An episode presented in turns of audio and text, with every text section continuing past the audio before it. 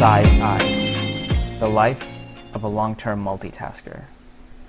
This is the Casually Profound series, where conversations create deeper connections with others and yourself, where every interaction is an opportunity to laugh, think, and feel fully, where magical moments happen spontaneously and abundantly. This series has discussions that transcend the surface level of what people do or who they are in the outer world. It aims to normalize thinking. I hope for all those engaged in this discussion, including myself, the guest, and especially you, the active listener, we stop and ponder on the ultimate question Who am I really? All while enjoying every second of it, of course. And we're live. Awesome. Um, so, this, welcome back to another episode of the Casually Profound series of the Size Eyes podcast. Um, today, I'm really excited to be talking to um, my master from, uh, from the Tai Chi classes that I've been going to for the last year plus now. Um, his name is Sifu David Block. Um, so, I'm, I'm really excited to have him on here and have a conversation. We've gotten to know each other about a little bit during classes and before and after, but I'm really excited to dig into um, who he is and, and uh, how he thinks and everything like that. Um, so I'm just really grateful for that. Well, I'm still trying to figure out who I am, so it'll be a, a, learning experience for both of us. Awesome. Thank you. It's good to be on on your podcast. First podcast I've I've done or, or will do. So yeah. I'm interested and excited as well. Awesome. Thank you, Sifu. So um, I'll kind of kick it off with anything, you know, something that I'm grateful for.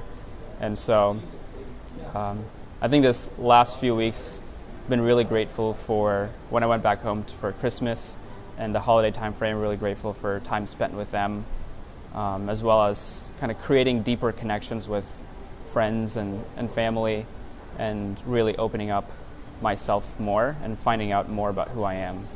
And so, just really grateful for that discovery process. And obviously, it's a continuous one, um, but I think I'm making a lot of strides in that. So, I'm really grateful for that. Uh, I'm very grateful for the moment we have right now, as I am for every given moment. Um, and uh, especially grateful for, uh, you know, over the last couple of years, I've had some uh, health hurdles, and uh, very grateful for the professionals who've uh, cared for me and the love and support and compassion I've had from friends and family. Awesome. Thank you, Sifu. So, um, kind of the first thing that we do here, um, I just want to do a quick little meditation for us that I'll guide us through. We can close our eyes, and listeners, hopefully, you guys are doing this as well. Of Taking a couple of deep breaths. Just sinking in to the chairs, sinking into our bodies. And just imagining at the end of this conversation that we've just had one of the most amazing conversations that we've ever had so many insights shared, so many ideas thrown around. Maybe even our perspective has changed. And then at the end, we'll have been so grateful for the deep, insightful, revelatory, casual, and profound conversation that we just had sink into that feeling.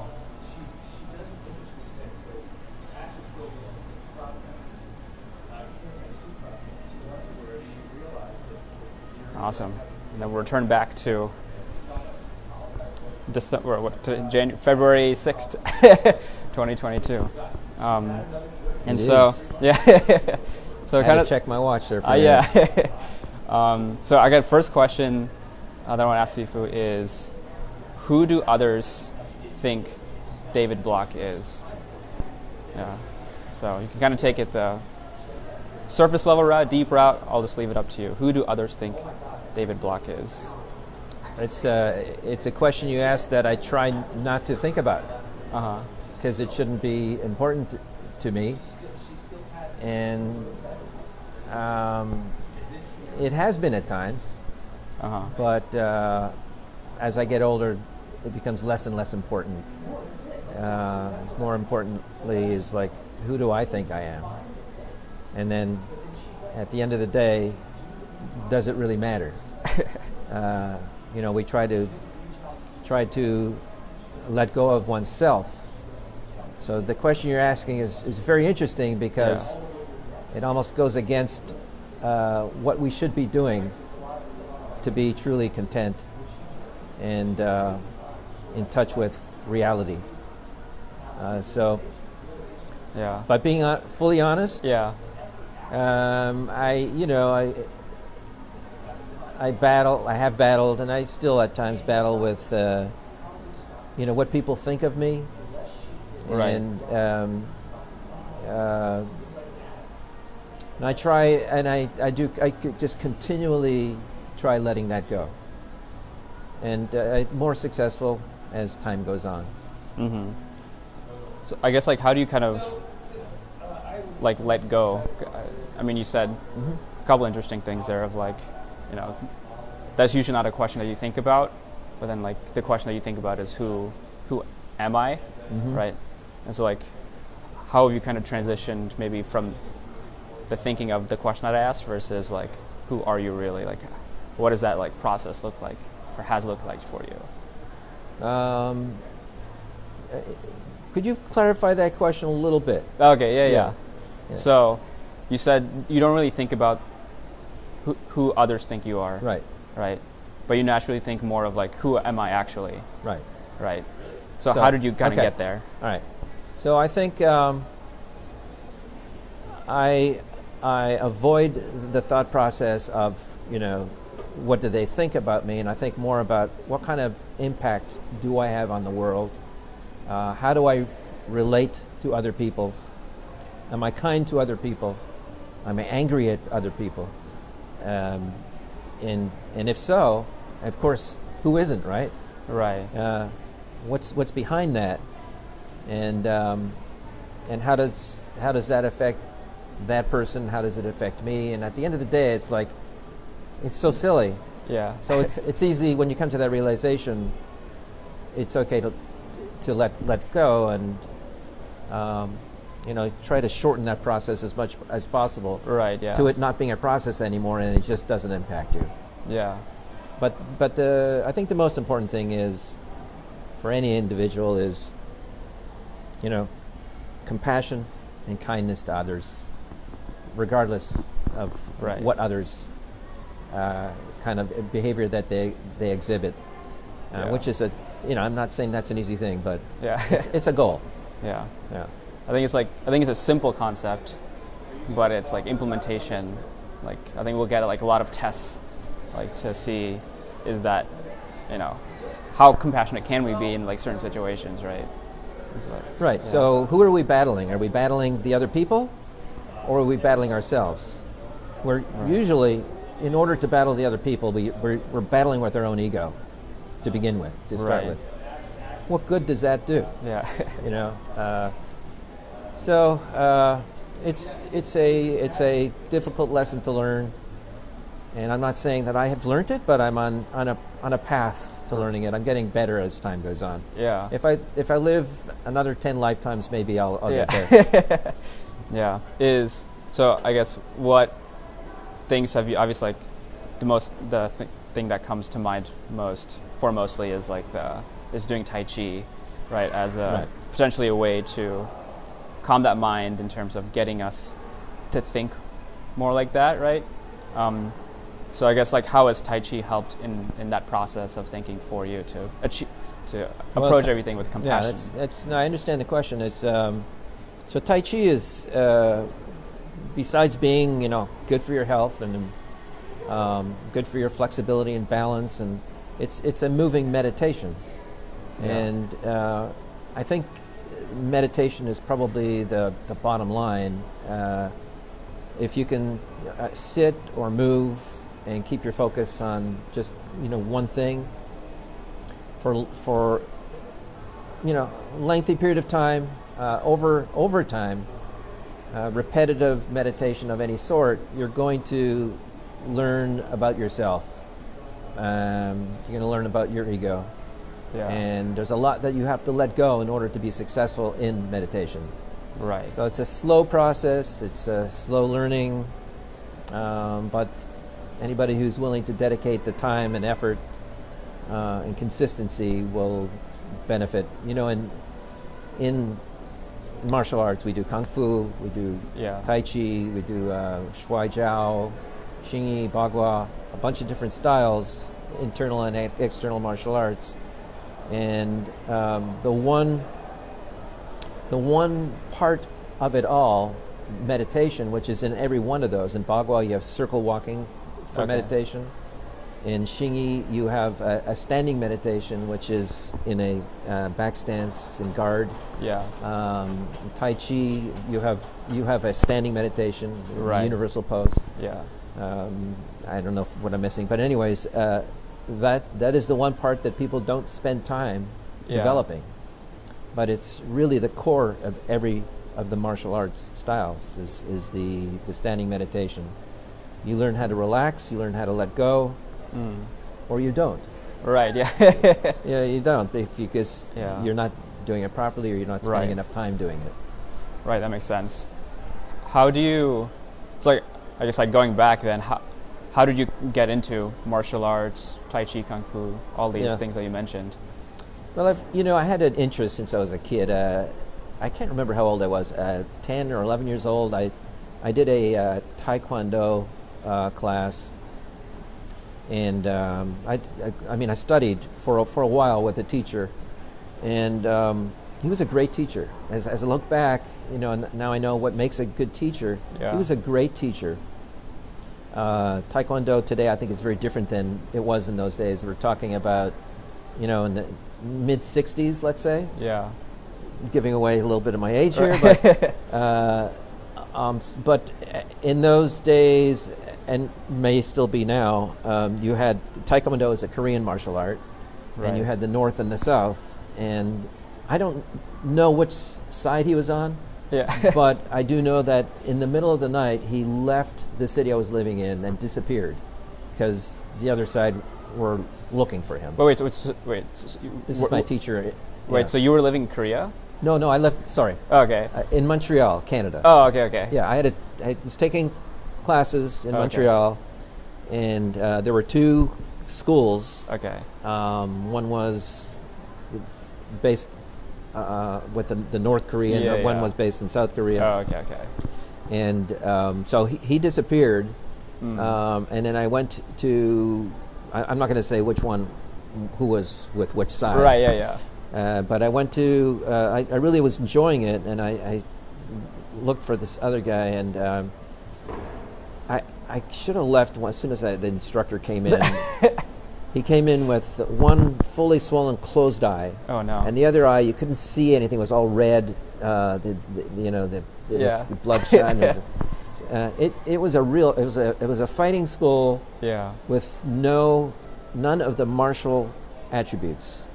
Oh, okay. Uh, like in in Chin- Chinese, it's Wude, which is the martial ethics, which is more important than the ability to fight, in, in my opinion. hmm And uh, it was lacking that school. Uh, within a short period of time, I got kidney punched really, really hard. I was in the hospital for two weeks. And, Oh no. And uh, so that was the end of my early uh, martial arts career. Yeah. And um, later on in life, uh, my older son was 14 and he started taking classes with Master Sabaraj, who was my Yeah. Sifu. Uh huh. And, um, and after a few years, I really saw an incredible development in him as a, as a person, in his coordination. Everything about his focus was great. Yeah. And I, th- I figured it'd be a good idea for me to do something with him. And um, I, and so I joined, and um, it was an interesting start, auspicious. Uh, Yeah. uh, he had a, I, I wasn't interested in really doing like Tai Chi and, and Kung Fu at the time, but they had a kickboxing class. I wanted to get myself into shape. Right. But it was at 6 a.m. Yeah. and uh, early morning, after 20 minutes of all this exercise, I was, I had to leave. I was in the bathroom. yeah. Uh, I wasn't feeling well, and it, early morning wasn't for me. And I, Right. I told, uh, told my son, I think, yeah, maybe I'm not going to do this. And he talked me into doing, um, you know, kung fu, just for a, a few, uh, like a short period. Wait till our grandmaster was coming in Okay. to do a master class, and um, I participated in in in that uh, workshop, and he was doing a technique which I was having trouble understanding, uh, never mind doing. Yeah. And um, I, I, he was walking by and said, "You know, Grandmaster, I, I don't understand what what I'm doing here." He said, so he took me and he showed me, and he put me down on the concrete, like so quickly, it seemed to me to be effortless right. and I didn't feel the concrete. I was just in such perfect control that I said, "Well, I want to learn how to do this Yeah. stuff." and uh, so, uh, so I continued, and um you know, my son and I did train together for uh, maybe three years, and then he went off to college, and I just continued on. Okay.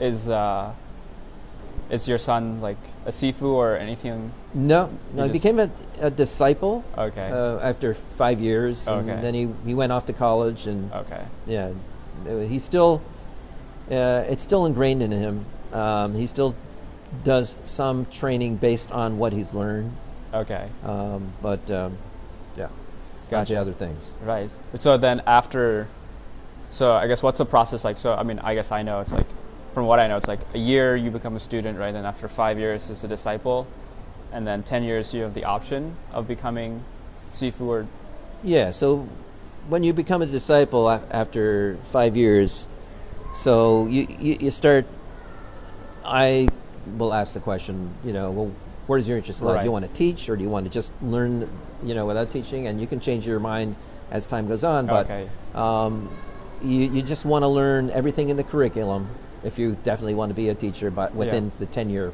period. Oh, okay. And you would think that 10 years, why, why so long? I mean, there's not that much stuff, is there to learn? And then Yeah. uh, I'm still learning. Yeah. It's 23 years later, so uh, there's there's a lot there's a lot to learn, uh, Mm-hmm. depending on what kind of depth you want to get into it. But yeah, so it's uh, one year to become officially a student, five years a disciple, and 10 years to be a laoshi or teacher level, or Okay. a, a, or a gaoshou, which in Chinese means high hand, which means you you put in the effort, you put in Okay. the time, and you're still training. Oh, okay. Gotcha. So then, so did you go straight from like that ten years of like training to becoming uh, Yeah, like a teacher? uh, Master Sabarge asked me what my intentions were Yeah. uh, when I became disciple, and so I, you know, I trained and learned um, everything in the curriculum. And at ten years, I became uh, a Sifu level, and uh, I think I, I I was teaching in his school a little after I became a disciple. I did some classes, and then uh, maybe until a, one or two years after I became Sifu level, and then I decided I wanted to open up a school, Okay. and that was that was uh, I guess 12 years ago, Oh wow. Okay. So 2010 you opened up. 2010. Yeah. Okay. Yeah. Wow. How has how has that process been of I guess going from that student, you know, of Master Sabarge, Mm-hmm. right, into becoming your own teacher and Sifu of other students. How was that process like? And yeah, I'll leave it there for now. Yeah. Um, well, I mean, the biggest difference I felt is I, I wasn't able to do regular classes with my Sifu. Um I tried to get, you know, to do classes uh, once a week, and I still I still do uh, a class with them once a week. Oh, okay. Um, but um, yeah, the process is. Uh, yeah. Besides that, the other the other big thing is I, it, you know, when I'm at my Sifu s- school doing training, I'm I'm doing training for myself. I'm Right. working.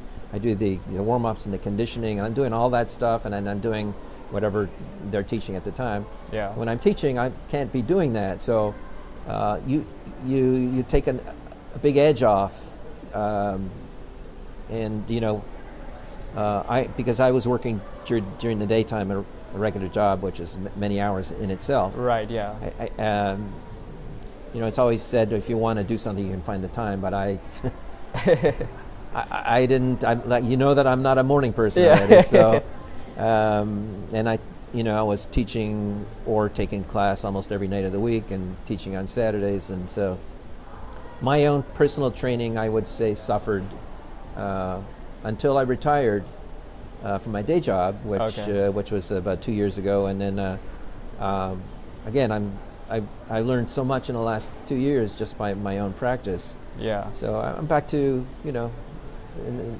learning process that I Yeah. I, I love having. Is is there anything specifically about being in that teacher role that you learned, like about Tai Chi or about Kung Fu or about martial arts in general, compared to when you were a student? Oh, most definitely. Um, Yeah. I'm not sure who learns more as a t- as a teacher, whether the student or, or the teacher. Right. Uh, but uh, a lot of you know it's different different different things when you have to show somebody and explain something you really have to know what you're doing yeah you can't just uh, Yeah. uh, how do I say this when when you're training without teaching you're going through the motions sometimes you're doing something you kind of think you know it but you never test yourself you know whether you know it or Yeah. not a good way of testing well from a martial aspect is by fighting somebody yeah. uh, but a, I'm I'm not a fighter. Um, I I do this not to be a great fighter, but I, I do this to be a better person. Uh, but um, so uh, the other way to test yourself is to try to explain to somebody how and why you're doing something, and you know. uh, yeah. And you find out, oh, I really don't know the answer to that, so let me delve in deeper. And so there's a lot of lot of learning, a lot of learning as a teacher. How would you characterize your like teaching style now? Like, if you had to like,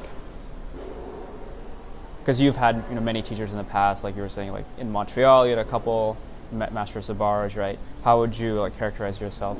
I guess differently from from them, or just on your own, in, in a vacuum, I guess. Um, I guess myself as a as a individual, how I like to teach, um, doesn't differ so much from mm, teachers I've had, but my teaching style does differ from from that, Mm-hmm. based on the the uh, type of people who come to the school wanting to learn. Right. Um, when you know when I was training myself with Master Sabarge, I remember it was uh, it was sometimes pretty tough training. right. Yeah. And um, the stories I heard when he was taking classes from his teacher, it was really tough compared to even what he was teaching. Right. Um, and uh, so uh, there's not a not a lot of people. I don't think there's anybody in the school right now who, who wants to do fighting. Uh, most people are in there for health benefit. Yeah. Um, and so, you know, when I when I trained, uh, there was a lot of c- contact, hitting, Right. and um, you learn how to take a punch and um, arm arm conditioning, leg conditioning, Yeah. where you s- smash arms together and kick legs together and Right. kick in the, the abdomen. You learn how to, you know, uh, use your chi and, and relaxation to to withstand that. And uh, in doing so, um, there's kind of like a bond. It's kind of crazy. I was never in the military, but I think there's probably the same thing in the military, where people smash each other around. Yeah. It's just you, you really grow a a, uh, a deep bond with your training brothers and sisters. And I say sisters because, um, you know, I was beaten pretty well by couple of, of the women Yeah. Yeah. you know. So, yeah. Uh, I don't know if I answered your question. I Yeah, probably no. went off track a little bit. No, yeah, that, that's that's insightful because I think, um, I guess like, how, how would you kind of, I guess then relaying all those things that you mentioned to like your life now, like w- you mentioned like health benefits, like more focus, etc., more Yeah. balance, like all that stuff. Like, how has that kind of helped you on your, in a day to day basis, right? Wow. Uh, where do I begin? Yeah. So, uh, you know, I had a um, what I considered was a pretty stressful job, dealing with m- in middle management, dealing with um, the customers, uh, fabricators, management over me, bosses, and Yeah. it's pretty stressful. And uh, um, you know, before uh, or even within the, the first year of, of my my training, I was uh, I was a very anxious person, very worried about everything in life, and and it, and it just uh, took everything personally and took a toll.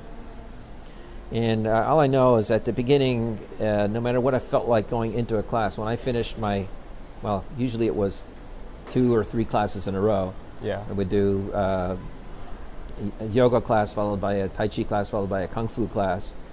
When I've done, eh, all my worries were gone. Yeah. Uh, that really didn't correct that me issue, though. Uh, but uh, through meditation, I believe, and just uh, learning uh, about what's real in life, Yeah. what's what's important, and you know uh, what other people think about you. We were talking about Yeah. before. Um, yeah, through through the training and meditation, I think that that helped that greatly. Uh, from a health benefit, um, I've had injuries, several injuries in my yeah. career, and uh, I've had also health um, issues over the last couple of years. And I believe in, you know, through my training, my recupera- recuperation has been um, very good, very good.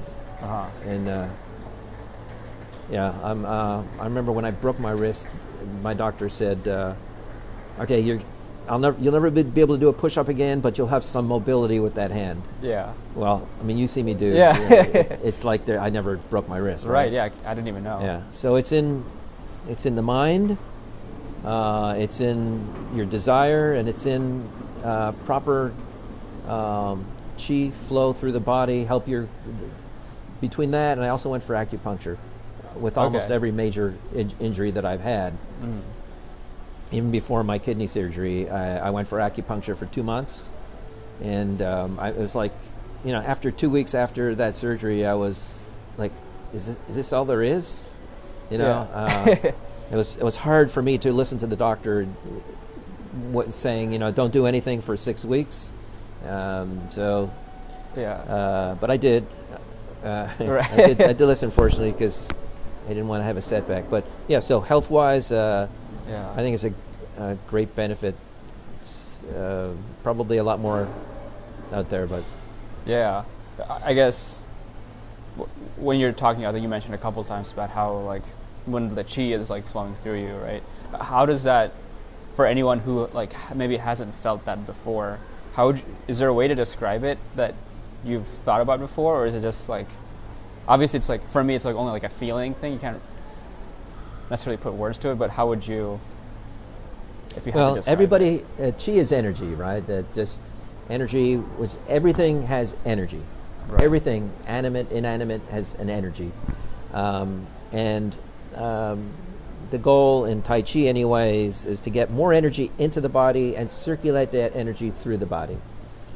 Uh, not everybody feels it, but it's there, and, and you have it circulating in your body. Yeah. Um, so uh, through practice uh, in, in meditation and, and in Tai Chi and in uh, Qigong, which is the working of the Qi, uh, you learn how to circulate it more and you learn how to be aware of it.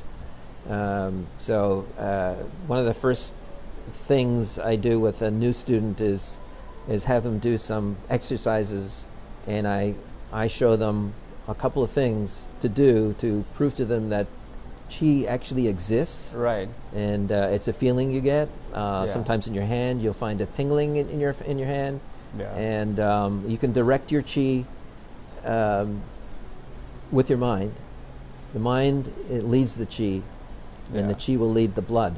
So, if you direct your mind through a pathways through the body, the chi will follow that because the mind is directing it, and the blood follows the chi. So you have good chi circulation, and the blood following it. Good blood circulation physically, from a, a Western medicine Yeah. point of view, is is is healthy for for healing, right? Yeah.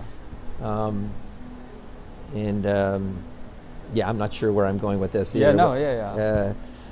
Uh, um, Okay. Yeah. What was your, your original question? Right, no, yeah, I mean, yeah, it was about like how does like that chi feel, right? Yeah. So I mean, like that. Yeah, so there, like, different the- people, it could be Yeah. fullness, it could be tingling, it could be warmth, Right. um, it could be uh, like little spark sparks, like generating little sparks in the, in your in the tips of your fingers or in the palm of your hand. Mm-hmm. Uh, I guess do you feel it out, outside of your like arms and hands? so that's I, I'll I can only speak personally. Right. Yeah. Yeah.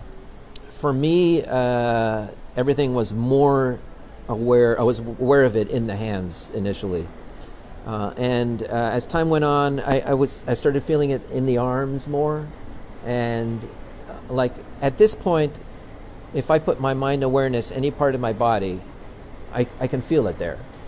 Yeah. So it it just it, it takes time. Right. It takes time. Nice. So like I guess during the standing meditations that we do, Yeah. you can feel it in in your legs, for example, if you're if you're focusing on that. If I'm focusing on it, I can feel it in my legs. Okay. Yeah. Nice. That's Yeah, pretty. So we do something called condensing the chi, right? yeah. Uh, so condensing the chi is uh, at the at the end of a lot of uh, like chi generating uh, or chi work exercises. Yeah. We call it qigong. Yeah. We uh, we do uh, condensing the chi, which is we're trying to push the chi into the bone marrow of the body. Mm. And so we imagine our skin disappearing in a standing meditation, uh, the muscles and tissues disappearing, all the organs disappearing until you're left with your, your skeleton. And then you imagine the chi swirling around. And with your inhale and exhale, you imagine the, the chi being compressed into the center of the bones. Mm. Um, and, uh, you know, you start uh, with one part, maybe the tips of your fingers, Right. and slowly work up. Uh, I generally generally don't get through the whole body before I, I lose my my my real intense focus. You should be really intense focus, Yeah. and so usually you do that for a minute or two, and then and then stop. Oh, okay. So yeah. Gotcha. Well, I guess what, what other types of what, what like what types of meditation do you do other than the ones that you mentioned or in it? So we talked about the standing meditation. Uh, I said, of all those, uh, the only other one that I do is, uh, of course, Chan meditation. Chan, Chan is, is a Chan Buddhism. Chan is a, a Buddhist sect Yeah. that uh, the Shaolin monks practice, Okay. Yeah. and um, so Chan meditation. Basically, Chan meditation to practice Chan Yeah. is emptying the mind completely, not focusing on anything. Just not. There's just nothing. There's nothingness. Yeah. Yeah, it's very difficult to do. Yeah. So that's why we learn how to do single-pointed focus uh, meditation. Right. We could be focusing on the breath, uh, like we do, or counting one in, one out, count up to ten, and just repeat one to ten. Yeah. Just, and then um, uh, could be staring at a flame. It could be incense burning. Yeah. Could be different things. Uh, so that kind of like helps us train to focus on one thing. And Yeah. so after uh, a while, for me, it was, I'm sure it was several years before I was able to find maybe uh, fleeting seconds where I was able to let go of the meditation uh, technique Yeah. and just be in, in Chan meditation. yeah. It doesn't last long for me. uh, I don't know who. I, I you know, I'd, I'd like to meet somebody who can Right. just sit uh, in in Chan for like 30 minutes or an hour. Yeah. that's. It must be a special feeling. I'm. I'm sure. Yeah. Yeah. I guess have you ever felt that? I'm not sure how much you know or follow or believe like in the chakras. Right. Um, um, I mean, uh, there's overlap. I, I would imagine between Yeah. like chakras and Yeah, the I Dantian, right? middle Dantian, upper Dantian. Yeah, sure. Yeah, and so like, like during those meditations, have you felt those like energy centers? Like, do you Uh, feel some vibration, or do you feel anything there? Or, I was curious. So certain meditations, I, I actually you, you bring to mind something else that I've done Yeah. before. Uh, it's uh, healing. Uh, Yeah. Uh, so I took a, a couple lessons from uh, somebody who taught uh, healing meditation. It's intuitive energy healing, Okay. and um, she dealt with with thinking of you know uh, the heart, uh, the mind, Right. Yeah. and um, and and I would I would feel it in uh, actually it's I don't know enough about the intuitive healing energy uh, Yeah. healing so I'm going to go off that topic. Okay. Yeah. Yeah. I hate to talk about things I don't know enough about. No, yeah. Uh, but uh, in in sometimes you think about yes the, Yeah. the mind's eye yeah. Like third eye chakra. third eye chakra Yeah. and when I when I do that, is intense pressure there, yeah. right? Uh, Like it really feels like Yeah. uncomfortable at times. yeah. yeah. Uh, so yeah, yes. Yeah, Okay. The answer is yes. Nice, nice. No, yeah, it's it's uh, yeah. Well, like to kind of circle back, like on the healing thing, because like there's obviously like many stories of people who have like healed, Mm-hmm. you know, their skin or like hair loss or like um, or even chronic diseases or Mhm. stuff like that, right? Um, and so I think it's kind of cool. So like, I'm I, I actually kind of did it myself, like because I don't know if you've what's his name. I can't remember his name, but like he, he taught a lot of uh, like different types of meditation, um, but it was like uh, it was, one of them was like healing, Mm-hmm. and so I've taken some courses uh, that touch on that topic, and I can, like, 'cause I would growing up, I would kind of pick at my skin on my fingers, um, and I, I, I did it for like the healing meditation for a couple of weeks, right, and like throughout that course, even like after a couple of days, Mhm. right, I did, did it every day, sometimes even multiple times a day. I could, f- like, I had, I could be a hand model, basically, right? Where like I was not picking at skin at all, and then I stopped doing it for like you know a week or two, and then it kind of picked back up, right? You picked back up. Yeah, exactly. um, Didn't have enough skin in the game, I guess. I know, I guess not. Exactly. And so, I, but it's, it's like, it, just getting that little glimpse of like, all right, what what can my mind do, right? Because like my eventual goal, like on the healing side, is to obviously do that. Um, maybe any like I have like a shoulder, like when I play tennis, I'll, it's like I think it's called subluxation or something, um, and I'll kind of, and so like I'll kind of get it out of its socket and then have to like, uh, just It goes back in. yeah, yeah, it goes back in, right? Yep. Um, but you know, like stuff like that, I want to heal like those joints and like Mhm. those things, and then eventually I have pretty bad eyesight, um, like minus six, six and a half, so it's pretty bad. So, like eventually, I want to get to that point too, but I think it's like just you know, w- st- starting with something small with like 'cause I think the skin is like the easiest Yeah. um, organ to Mm. kind of heal, and then and then working my way up to something as large as like eyesight Mm-hmm. right? And I guess how do you feel about like the combination or juxtaposition of Eastern and Western medicine and healing and Well, that type of stuff? obviously, I've, I've, I've used both. Yeah. Um, if you have a tumor on your kidney, uh, the Eastern medicine is not going to get rid of it. Uh, but but it prepares you for it and, and, and helps you heal afterwards, right? Mhm. Uh, the Eastern medicine does. Yeah. Um, uh, so I, I'm a great believer in in both. Um, uh, going back to the intuitive healing, energy Yeah. healing. Uh, uh, just I'll explain a, cou- a couple of things that we did in, in this training. Yeah.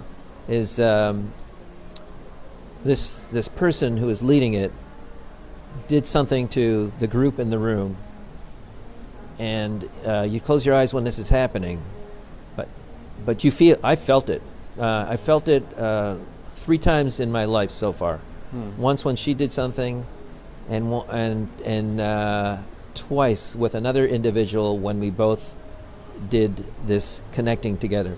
Okay. It's a rush through the whole body and tingling all over, uh, t- eyes tearing, and it was incredible, like energetic explosion in the body. Wow. Yeah. Uh, and so basically in this in this training you you do a meditation Okay. and you're with a, a person and you try, try try not to create what you think is happening to that person, but you just until you just stay there until something's left shoulder. I need to look at her left shoulder, and um, Yeah. twice I, uh, when I did it, that person said, "Oh, I, yeah, I have, I'm having a lot of problems here," and then we do it like an energy healing, and the person would feel better. I mean, it's it's it was Yeah. uncanny, uncanny. But this this this woman, again, I don't want to mention any names. Yeah, yeah. Uh, she was she was incredible. Okay. she was wow. incredible. Yeah, That's crazy. yeah, Yeah, it's, it's crazy to see what like the mind can do and like. yeah. Uh, but yeah. Well, so I guess um, I'll throw. I think this is like a good halfway point, or however you want to think about it, where I kind of want to take the time in a conversation where we normally don't in any normal conversation to kind of just pause and just not do anything and just kind of think about like what we've talked about, what we've discussed, and for you know 15, 30 seconds, a minute, however long it like feels natural, we'll just kind of pause and just reflect or whatever. And then at the end of it, um, I really believe that um, you can really get to know someone not just by the answers that they give, but by the questions that they ask.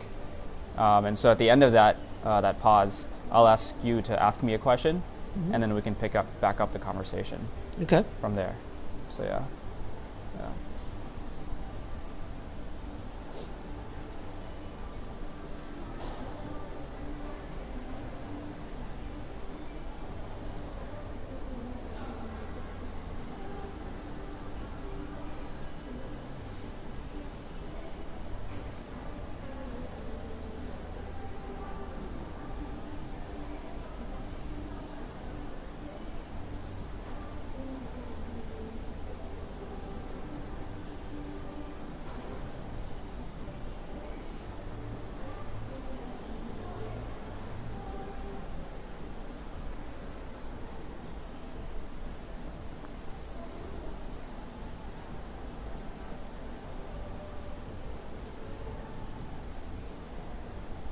Awesome. I'll open up the floor to you, Sifu. Okay, so um, this is a question. Uh, not only as a podcast guest, but as as a, your teacher. Yeah. So, what where do you see yourself with your training five years and ten years from now? Mm. So I haven't thought about this question, so I'll, Good. Yeah. I think right now I'm just kind of taking it day by day, month by month, you know, just as it comes. I definitely want to I'm like definitely a learner, and so I want to go as deep as possible into basically everything is my easiest answer, but then, you know, obviously I think at your school you have Tai Chi and Kung Fu. I think one would potentially help the other, right? Um, I think I want to, like, be a master. Uh, may- maybe not by title or anything, but be a master of all the not just the practical side of like doing the forms and doing all the meditations and doing all that, but I think knowing the theory behind it, right? Like all the imagining if there was another person there, like in the form, right? Like what do those, what do those mean? Like the names of the moves, um, like what does each action kind of represent within the whole philosophy of Tai Chi, right? So like I think I'm getting to a point where I can I can do the actions relatively well, right, with some practice, obviously. Um, but then I'm, I feel like I'm, I can definitely improve in terms of like, all right, how do those actions affect my chi? How do those actions, like, what did that, what does it represent, right? And I think that's what I want to get to, where I can combine both the theory and the practical side of it into having more knowledge and understanding myself more, right? And then because I've already seen the benefits of it, even like in the first few weeks of it when I started last year, mm-hmm. first few months. Like, the benefits are undeniable. But yeah, I think like five, ten years, I'm open to the fact that I can become a like a sifu, right, with the proper training and all that, right. So I'm open to that idea. Um, I also would be completely fine if I didn't become one, if that wasn't in the cards for me, to just continue practicing it on a daily basis or multiple times a week basis, etc. Okay. yeah. So that's kind of how I see. All right. myself Before, in the next before you ask me a question, a couple of things. Yeah. Number one, uh, you, you're absolutely right. Kung Fu will definitely help your Tai Chi, and learning Tai Chi is uh, undeniably going to help whatever Kung Fu you're going to learn. Yeah. And I forgot the other thing I was going to say, so you go ahead. Okay. yeah, but I, but I think like, I guess is there anything on that topic like that you would tell people, like for people who are interested in going to some like martial art, whatever if it's Tai Chi, Kung Fu, um, Aikido, Taekwondo, whatever it is, right? Mhm. Like that you would tell people that are kind of interested or maybe not interested at all, but just as obviously massively experienced in that As far as tell people, like if, if they want to if they want interested in joining or if Right. they're um, like the yeah, um, yeah So uh, I would say there isn't really. I don't believe there is like uh, one martial art that's necessarily better than another martial art. right I think it boils down more to a the teacher and b the the, the student, the training that you are willing to commit to. Uh, so, um, um, you know, I'm partial to the Chinese martial arts Yeah. because that's what I've, I've been doing, and um, I'd say try it. You know, look around for for first of all, look for for uh, something if you have a passion of like a lot of people say, oh, kung fu. I really want to do kung fu or taekwondo, whatever. Yeah. And then look for a teacher, right? Look for a teacher that uh, is respected, um, knows what they're doing, and sometimes it's difficult to find out, but uh, do some research. Right. You can you can you can find out, and uh, try try it. okay You know, uh, Yeah. but if you're going to try it, I would say commit to at least six months to a year uh, before you before you're ready to make any judgment, because it takes time sometimes to get through the the, the uncomfortable period yeah uh, of you know not thinking I don't know what I'm doing or I don't have the physical capabilities or whatever. right There's there's there's no there's no right uh, answer as far as you know what abilities do you need to have, what physical shape do you have to be. You can start at any time, you can Right. be in any shape, and the question is, the next is every day you're you're a little bit better than when you started, and yeah and um, that's, anyways, this is general Okay. general advice. gotcha Yeah. I guess h- how would you shifting topics a little bit how would you kind of characterize your like your daily routine then like how does like tai chi and meditation and all these practices that you've built up over your course of your life how does those fit in into your daily schedule Uh, well, um, I try to do. Uh, so it depends on the day, yeah because uh, like I'm, I do, you know, when I'm healthy, I Uh-huh. do the warm ups and conditioning and stuff with with the students, and so um, earlier in the day, like I would t- Monday night classes, I would I would try to do my my Tai Chi form, yeah. uh, or or standing meditation, or you know something every day. Yeah. And um, uh, also uh, you know try to do some some I can't run anymore. Uh-huh. Do walking. Maybe I was you know did walking three miles a day or something. Okay. Um, and you know the walking can be meditation so you know yeah. after a while everything is Tai Chi. Uh, so if, if you have the right focus um, everything is Tai Chi and everything's Kung Fu. Yeah. So, um, but I, I try to do my own training every day, okay. Um, even if it's just doing like um, if I'm watching some TV or something like that, and I feel kind of lazy sitting on the couch watching TV, I'll I'll do some stance training while I'm watching TV. okay. Uh, nice yeah. Are there any other things outside of Tai Chi meditation that, like from a, that has helped you mentally, physically, emotionally, spiritually, to become who you are today? Uh, I don't know. No. Uh, life, yeah. life experience. Mm.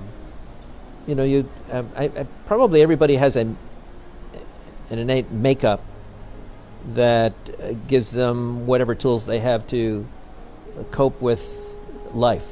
Right. Some people, some people find an easier time than others, um, and um, I, I- I think um, I, I, mine was probably a mixed bag. Uh, but uh, generally speaking, I, I think I have the, the fortitude in my mind to not give up and um, don't say no to me. Don't say it can't be done Right. because I'll prove you wrong. Yeah. Uh, like with the doctor who said you can't do any push-ups. right. right. Yeah. Wow. Yeah. That's pretty cool. I mean, yeah, because I think because I think I place. Well, you said like improving that very that one percent better than you were yesterday, right? Like Right. that's kind of how I view my life in general as well. Like because my one of my other podcast styles is called one percent growth, Mm. and it's like on, around the concept of me being better each day than I was before. And then obviously if you're you know one percent better each day over you know a month, that's thirty percent better over the course of a year. That's you know three hundred plus percent better. So right? what happens with those days when you're 30% worse than the day before? Right, but you know on average then, right? Right, it's like No, but how do you view that day? Well, I, I try to take a bigger scope. Like, if there is something bad, bad, quote unquote bad, Yeah. that happens to me, right? Yeah. It's like there there's a lesson in there. Right? There's always a lesson in everything. Uh, well, so I believe that everything is neutral, right? It's not positive or negative, right? And so then if I approach everything as neutral, then it's I don't I don't judge I try not to judge that moment within that moment, right? And so if like I'm in the moment and it's something I, that I didn't want happened, that's just a I think that's a result of like expectations for that moment that I had, right? So then if I if I get rid of the expectations and then but replace it with expectancy compared to expectations, then I'll just you know so for example like my a couple years ago when I was living in Atlanta my car got stolen Mm. right I it was it was my mistake I placed I did a, had a long road trip. I f- took the spare key with me on the road trip and then I went somewhere like when I was in Atlanta came back and then I left the spare key in the car and I was doing something I think putting groceries back in the car or in the back in the apartment and then forgot the spare key was in there and didn't lock the car. So the next morning I found this car was stolen right? But I kind of took it like nonchalantly like I think a lot of people could potentially like be like very upset and be like like beating themselves up for that mistake. Mm. But you know i think i was like okay like i kind of let go it's like all right like i'll just use the money from the if i the car is stolen i'll just use that money to buy a new car or like down payment for the new whatever it is right? Or just adjust to public transportation life whatever it is right? And so like because if like if something is truly bad it would be bad for everyone involved right? Because like hmm. if the car was actually stolen was being bad then but it's actually good for the you know Person- person who stole it or for the person if they find it for um, you know the car repair shop right? It's business for them right? If there's a uh, incident with the car right? And so it's truly not bad for everyone right? So it just happens to be from my lens. So i'm just trying to view it from that neutral perspective. So going back to your question about the day right? Within the scope of the day, it might have been, it may not have met, met expectations. But then looking back, right, I wouldn't have been who I am because un- if it hadn't been for those experiences, right. So that's the kind of way I view Okay. things. All right. Yeah. But I'm not sure if that No, answers the question. yeah, no, you answered the question. yeah. um, I guess how, how do you kind of view like uh, I'm used to like the intuitive healing meditation. Like, how, how what's your viewpoints on intuition in general? How do you use, if you use that at all, to like help you make decisions, to guide you, um, your feelings and what you Yeah. do? I think um, it goes back for me. It goes back to uh, what feels right. Yeah, what feels right is right, uh, and what feels wrong is probably wrong. Right. so I, uh, you know, when you when you look at uh, Tai Chi and, and what's the what's the philosophy Tai Chi is based on?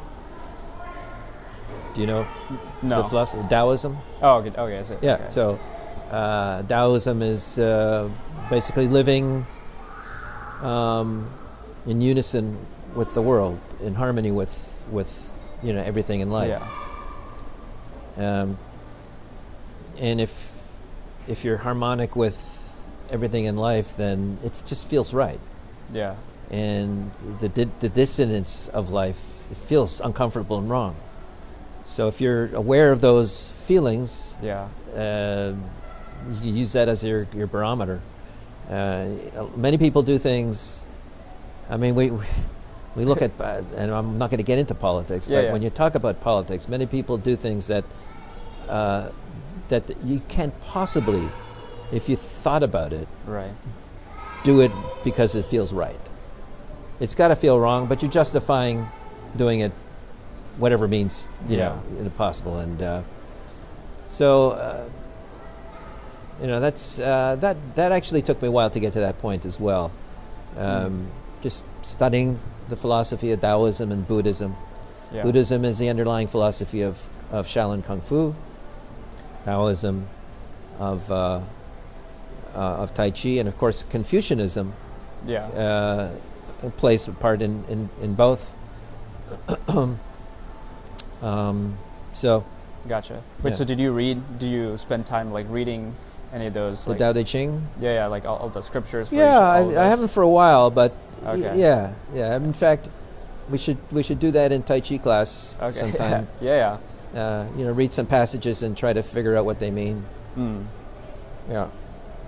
How like I guess when in that process did you like when you were a student you were like reading Yeah. those and Yeah, and Okay. uh, w- yes, my teacher would would. Uh, um, actually, I think it was uh, we used to have like Wednesday night lectures. mm. Excuse me. And we'd uh, talk about different topics, and you know, Okay. Tao Te Ching was was one. I remember, and then uh, we'd also talk about uh, uh, you know Buddhism, uh, philosophy, the Mhm. Eightfold Path, uh, etc right okay. And, and how they play a part in, in your martial arts training. okay. Yeah. No that's awesome. Is um, I guess a- aside from I guess Tai Chi and martial arts is there um, things that you like to do in your in your free time that um, Yeah, Aside from these so. Uh, definitely. Uh, first of all, I, uh, I have a music background. oh really Yeah, I, I'm, a gra- I'm a music graduate. oh I didn't know that So I played trumpet and trombone in, in college, and Okay. um, uh, actually tried uh, several times to get back into playing, and uh, found it very difficult. I think um, I was just speaking to a a f- uh, friend of mine who I I played with when we were younger. yeah Uh, he was a he, he is a trombone player, and he just retired. He said he couldn't. Uh, you know, at, at his age, he wasn't. He fou- found it frustrating yeah and um, uh, so you know he, he retired before he was asked to retire. oh, okay And I haven't I haven't played in let's see, forty years, let's say. Uh, oh wow okay So and I tried picking it up again, and it's just yeah, I've, I, you know, every once in a while I'll still go back to it and, and play for a few days and yeah say ah, I can't do this anymore. But uh, so um, you know, getting into the martial arts, I became enamored with blades, knives, and swords, Mhm. and um, um, I love I love knives, and I started sharpening my own knives. Okay. And uh, I, I- make a long story short, now I, I have a, a a business that sharpens knives for, for people. So Okay. Like chefs and home home chefs and Hmm. chefs in restaurants and okay hunters and uh, um, so I do that. okay You know, it's not a big business. It's just Yeah. enough to keep my. Uh, I love it's like meditative for me, and I love doing it. yeah I love providing really razor sharp Yeah. blades to people. Uh, and then uh, I started recently getting into woodworking, and uh, okay I'm doing that as well. So it's it's a very common for, in, in martial arts to accompany with two other arts. So you have a trilogy of arts. Mm. So it's, it's like maybe it's kung fu and calligraphy and music or something, you know, something like Yeah. that. So Interesting. Okay, Yeah. I didn't know that. Is that from any specific like Taoism, Confucianism, Buddhism, or um, just kind of? it's a great question. I don't know the answer to that. okay. I'll have to research it. Okay. Yeah. But if you see a lot of them, a lot of them, uh, like Japanese movies, uh, swordsmen were also great calligraphers, mm. uh, or, or you know, if that that's what they Right. they chose to do. Yeah. There's one movie specifically, and I can't remember. It's uh, Sor- Samurai. Mm, don't remember. Anyway, Okay. Yeah. Yeah. Is uh, how how does that? I'm curious. How does a blade sharpening process kind of look like or work? I Uh, mean, I'm sure I have like a raw, like Well, I mean, you have of it, but you have the you have the blade, which is you know, uh, yeah, and at the edge of the the blade there's a, there's a bevel, right, and you you um, sharpen the bevel on both sides. right, uh, to the point where it comes to the edge, and actually there's a, a fine um, uh, amount of, of material that's so so thin it just kind of like it wants to break off, right, and it's it's sharp at that point, but when you remove that uh, that thread of, of steel, it uh, becomes very very very sharp. It's like that's Mm. where that's what a uh, a barber will strop his blade on both sides. oh, He's okay. kind of like straightening out that edge, but but you, f- first you want to um, uh, sharpen the edge to a bevel till it comes to a, a perfect point. right. So then, how, how do you take that that layer, that last layer off? Uh, uh, stropping, like I have, uh, I, I was doing it by hand Oh wow. Okay. uh, on on, sh- on sh- wet whetstones, and then um, you go finer and finer and finer for different stones, and the finer you go, it takes off the that, Mm. and then and then at the end, if you take a, a leather, a piece of leather, yeah. and put a, um, a compound on it, and then go back and forth, Really. Uh, it it removes the uh, the edge. Uh, now because I, I, you know, I can get 30, 40 knives at a time. Uh, I I bought a machine that has a uh, it's slow turning wheel Oh, okay. uh, that I can sharpen, and then at the end of it is a leather wheel that. Uh, I put a camp compound on it, so I, I mean, I what I used to do in 40 minutes, I could probably do in about eight minutes now. Oh wow. knife, yeah. Okay. So it it would take 40 minutes for for For me, one knife. when I was sharpening, yeah, a knife, Oh, wow. I would spend about 35, 40 minutes on a. Man, I can imagine that's probably like, I mean, but you're doing the same action, right? Most of the. or like- Most of it is, is very, very actions. repetitive, going back Right, and I'm forth. sure like that was meditative. changing stones. Yeah, Right. yeah. I, I mean, I, I enjoy. Yeah. You know, not a lot of people would enjoy doing that, but I, I enjoy doing that. Okay. Nice. Yeah. Um, nice. Well, I guess is there any kind of finishing up here? Is there any kind of last things or questions or just comments that you want to leave me with, leave uh, anyone Um, else with that's listening? Well, I wanted to thank you Yeah. for the opportunity to, to talk and uh, and share whatever knowledge I do have. Uh, educational for me as well. Every time I I talk, I listen to myself and I I learn what I don't know. Right. Yeah. and uh, and um, um, and I, I think you're doing a great thing.